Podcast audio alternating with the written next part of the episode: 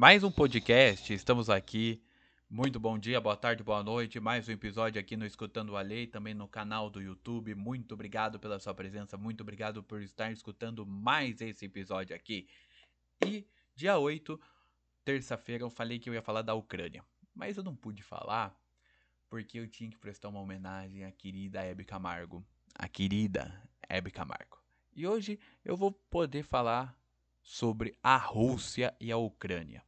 Mas entre as principais razões apontadas pela por que a Rússia decidiu invadir a Ucrânia, a guerra na Ucrânia, é porque a expansão da OTAN pelo leste europeu, a possibilidade da adesão da Ucrânia à aliança militar, a contestação ao direito da Ucrânia à soberania independente da Rússia e o desejo do Putin, do Putin de restabelecer a zona de influência da União Soviética, porque a Ucrânia fazia parte da antiga União Soviética.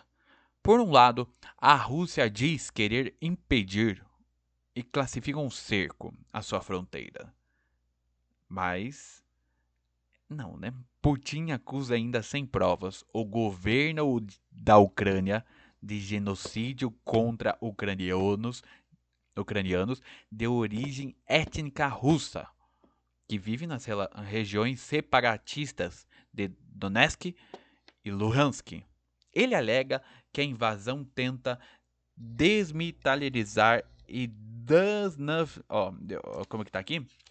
No meu papel.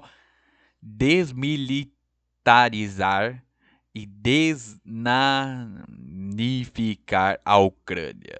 O que pode surgir de justificativa para fazer isso. A Ucrânia e outros observadores veem na guerra uma tentativa da Rússia estabelecer a zona de controle e a antiga influência da União Soviética.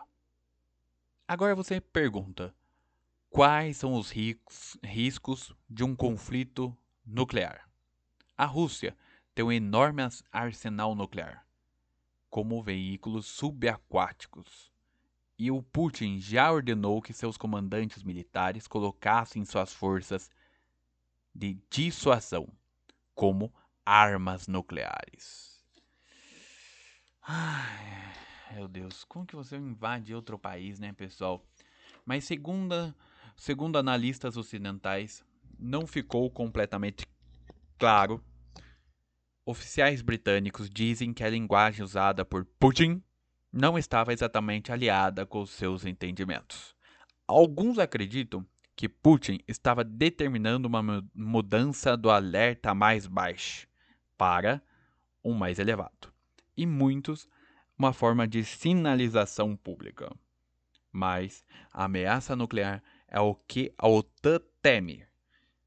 E o Putin já alertou numa linguagem mais codificada que se outros países interferirem nesse não é guerra, né? Nessa pacificação que ele fala, eles nunca veriam algo que a Rússia fez. E a OTAN sempre deixou claro que não fará nada, nada para isso. Claro, porque pode ter um conflito. Se a OTAN se meter contra a Rússia, o que acontece? A Rússia pode ficar louca e fazer uma guerra, terceira guerra mundial. E o poderio nuclear, para vocês terem uma ideia, foi exibido em 2021 na celebração pela vitória na Segunda Guerra Mundial. E eu estava vendo no Fantástico semana passada, no domingo que passou, que se investirem de novo em armas, o que, que o mundo vai se tornar? A gente está no mundo de cooperação, de Covid, um, um tentando ajudar o outro, e o que, que faz isso? Se o Putin ganhar a guerra, meu amigo, todas as finanças que a gente usa em saúde, educação, os outros países usam, vai para onde? Militar. Não vai voltar, não vai ter cooperação, porque se o Putin ganhar a guerra da, da Ucrânia, outros ditadores, outros presidentes, outros ditadores vão falar assim: ah, ele ganhou, ah, então vou poder invadir alguém. É, e esse é o medo e ainda o alerta nuclear para o seu próprio povo e o mundo. Bem, outra maneira ainda é a ideia de que Putin esteja preocupado com as sanções, sanções, às quais ele se referiu em seu anúncio como provocar tumultos na Rússia e levar à queda do governo. Não é dar alerta à Rússia, é parar de fazer isso. E mesmo se ameaça, as ameaças de Putin significam um aviso, em vez de sinalizar, qualquer tem erro de pau.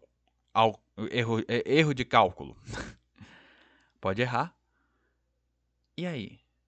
Pensou se, se atinge em Chernobyl? Outras usinas nucleares que a Ucrânia faz faz muitas, usa muita energia nuclear. E aí, como que fica? Bem, até agora os governos ocidentais têm sido cuidadosamente para não aumentar a tensão, seja na retórica ou nas ações. As Forças Armadas dos Estados Unidos têm seu próprio nível de alerta de prontidão para a defesa. O Reino Unido tem submarinos nucleares armados nos oceanos e é pouco provável que o governo britânico diga qualquer coisa. E. Tomara que não seja isso. Como saber o que a Rússia está fazendo? Olha só um trechinho que eu vou ler para vocês aqui. O secretário da Defesa britânica, britânico disse à BBC que o Reino Unido não viu nenhuma mudança ainda na verdadeira postura dos armamentos nucleares da Rússia.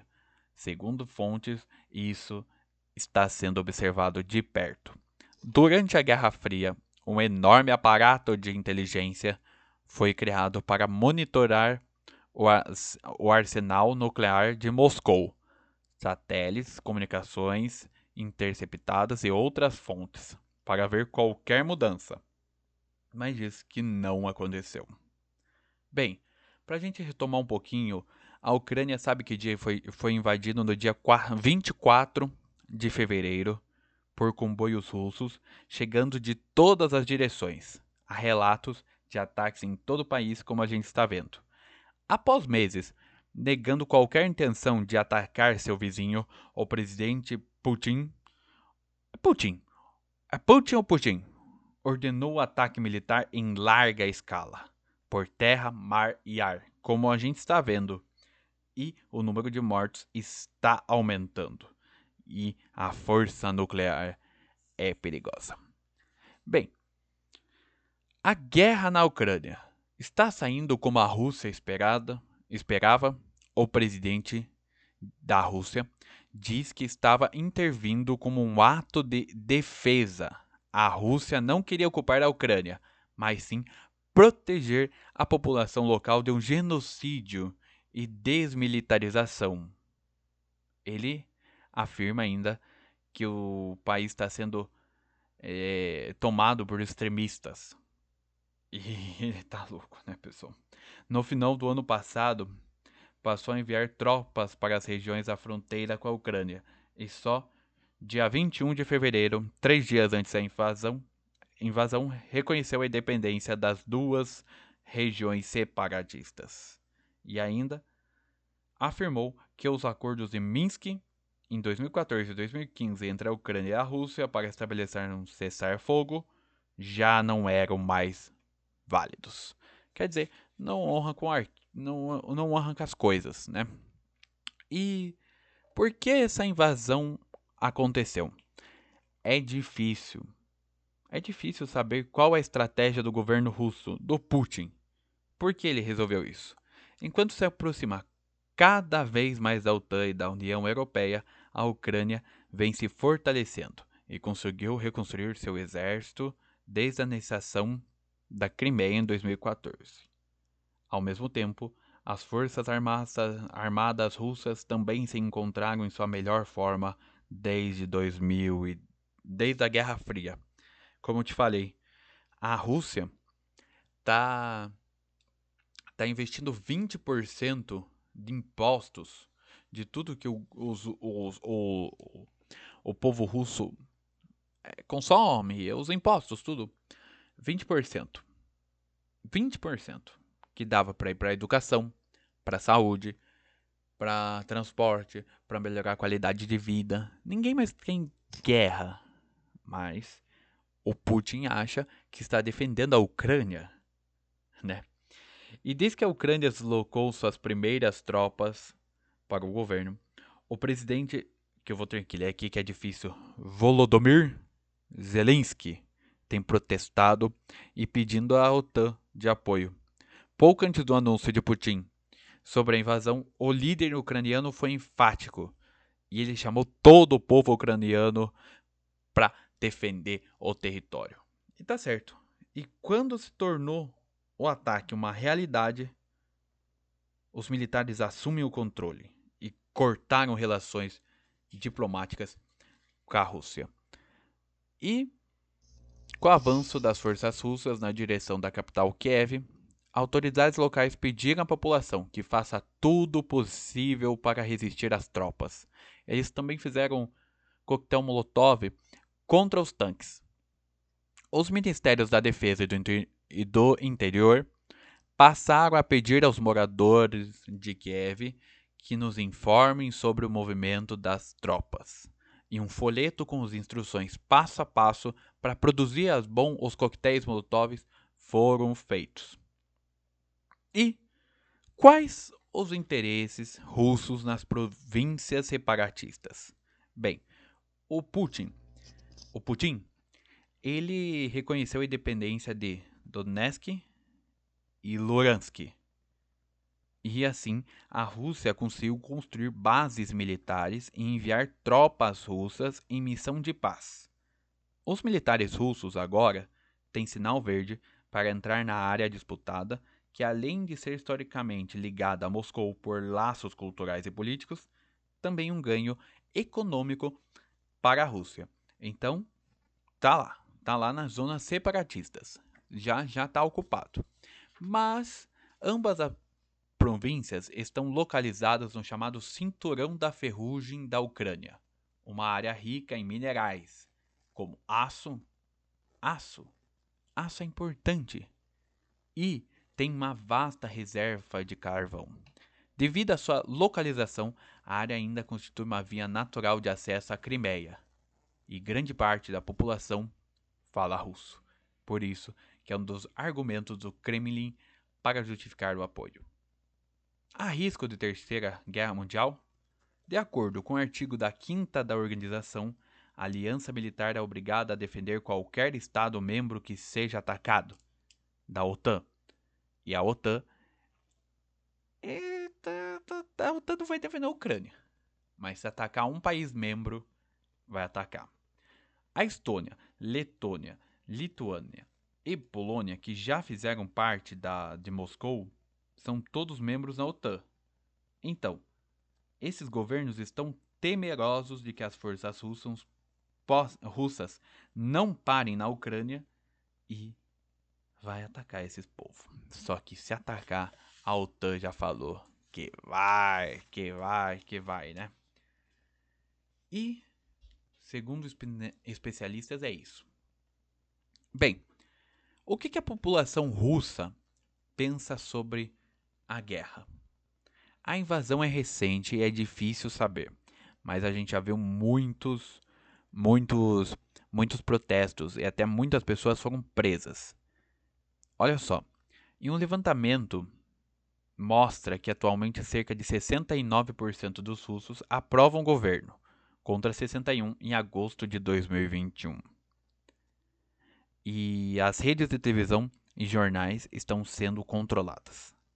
E quem falar contra vai preso. Vocês estão vendo que a polícia foi, foi lá e, e bateu um monte de pessoas lá. Olha só. Mais de 140 deputados e funcionários municipais de Moscou, São Petersburgo e outras cidades assinaram uma carta aberta aos cidadãos russos é, de não apoiar nenhuma forma a invasão. Celebridades e organizações em prol dos direitos humanos também se mostraram insatisfeitos. E repórteres têm que tomar cuidado. Bem, eu acho que a maioria dos países condenam isso. Mas quais são os países que são aliados da, da Rússia. O ministro Boris Johnson afirmou estar chocado com os eventos horríveis na Ucrânia e ainda escolheu um caminho de sangue. E ele anunciou várias sanções como bancos, é, o Google, Twitter, Copa do Mundo, tem tudo isso. E ela está sofrendo um isolamento sem precedentes da União Europeia, da Europa e de vários outros países. Mas tem muitos defendendo. Sabe qual deles? Os principais parceiros russos pertencem a um bloco chamado de Organização do Tratado de Segurança Coletiva. Rússia, Armênia, Belarus, Cazaquistão e Tajiquistão. Tem outro aqui, Kirguistão. O Belarus concordou em receber mil milhares de soldados russos em seu território e essas tropas apoiaram contra a Ucrânia. Os governos da Síria, Venezuela, Cuba, Nicarágua e Irã se pronunciaram a favor. A favor.